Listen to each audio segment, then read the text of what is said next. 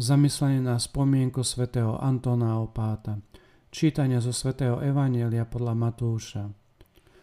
Tu k nemu kto si pristúpil a pýtal sa ho, učiteľ, čo dobre mám robiť, aby som mal väčší život?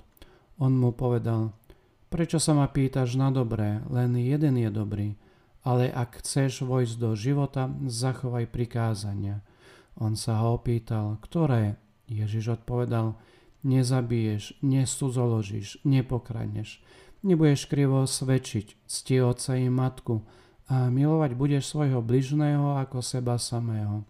Mladík mu povedal, toto všetko som zachovával, čo mi ešte chýba. Ježiš mu vravel, a chceš byť dokonalý, choď, predaj čo máš, rozdaj chudobným a budeš mať poklad v nebi. Potom príď a nasleduj ma. Keď mladík počul toto slovo, odišiel smutný, lebo mal veľký majetok. A Ježiš povedal svojim učeníkom. Veru, veru, hovorím vám, bohatý ťažko vojde do nebeského kráľovstva. Ba hovorím vám, ľahšie je ťave prejsť cez ucho ihly, ako boháčovi vojsť do Božieho kráľovstva. Keď to učeníci počuli, veľmi sa divili a hovorili, kto potom môže byť spasený. Ježiš sa na nich zahľadel a povedal im, ľuďom je to nemožné, ale Bohu je všetko možné. Počuli sme slovo pánovo. Dnes oslavujeme spomienku na svätého Antona Opáta, jedného z najobľúbenejších otcov cirkvy. Narodil sa v Egypte a žil v 3. a 4. storočí. Bol jedným z prvých mníchov kresťanstva, a priekopníkom medzi pustovníkmi. Potom, čo rozdal svoj majetok chudobným, odišiel do púšte, aby žil životom modlitby a pokánia. Poď za mnou, áno, sme povznesení, lebo pri rozímaní nad príkladným životom svätého Antona vidíme, že církev veľmi jasne rozpoznala metódu od samého začiatku. Modlitba, modlitba, modlitba.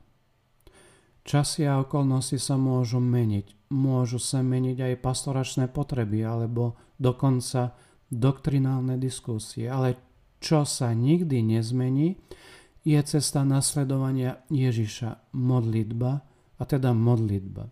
Stále sa modlíme k Ježišovi Kristovi. Modlitbou spoznávame Boha a dosahujeme ho.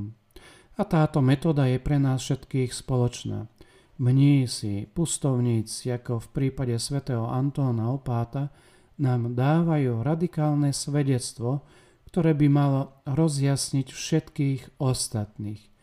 Nie je to prehnaný postoj, ale radikálna voľba, taká radikálna, pevná, silná, nedotknutelná, je každá skutočná láska.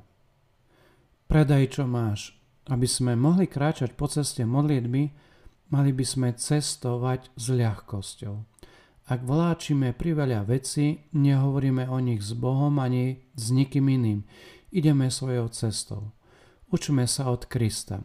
Syn človeka tým, že nič nemal, nemal ani pohodlné miesto pri svojom narodení, ako kde by zložil hlavu počas svojho verejného pôsobenia, ba ani na smrť. Rozdajte chudobným, Svetý Antón Opát nehľadal útočiskom na púšť, aby sa bránil pred ľuďmi, ale aby sa zasvetil Bohu a v Bohu sa odovzdal ľuďom. Práve tam, kde bol on, prichádzali mnohí, aby zdieľali jeho cestu alebo prijali jeho útechu a vedenie.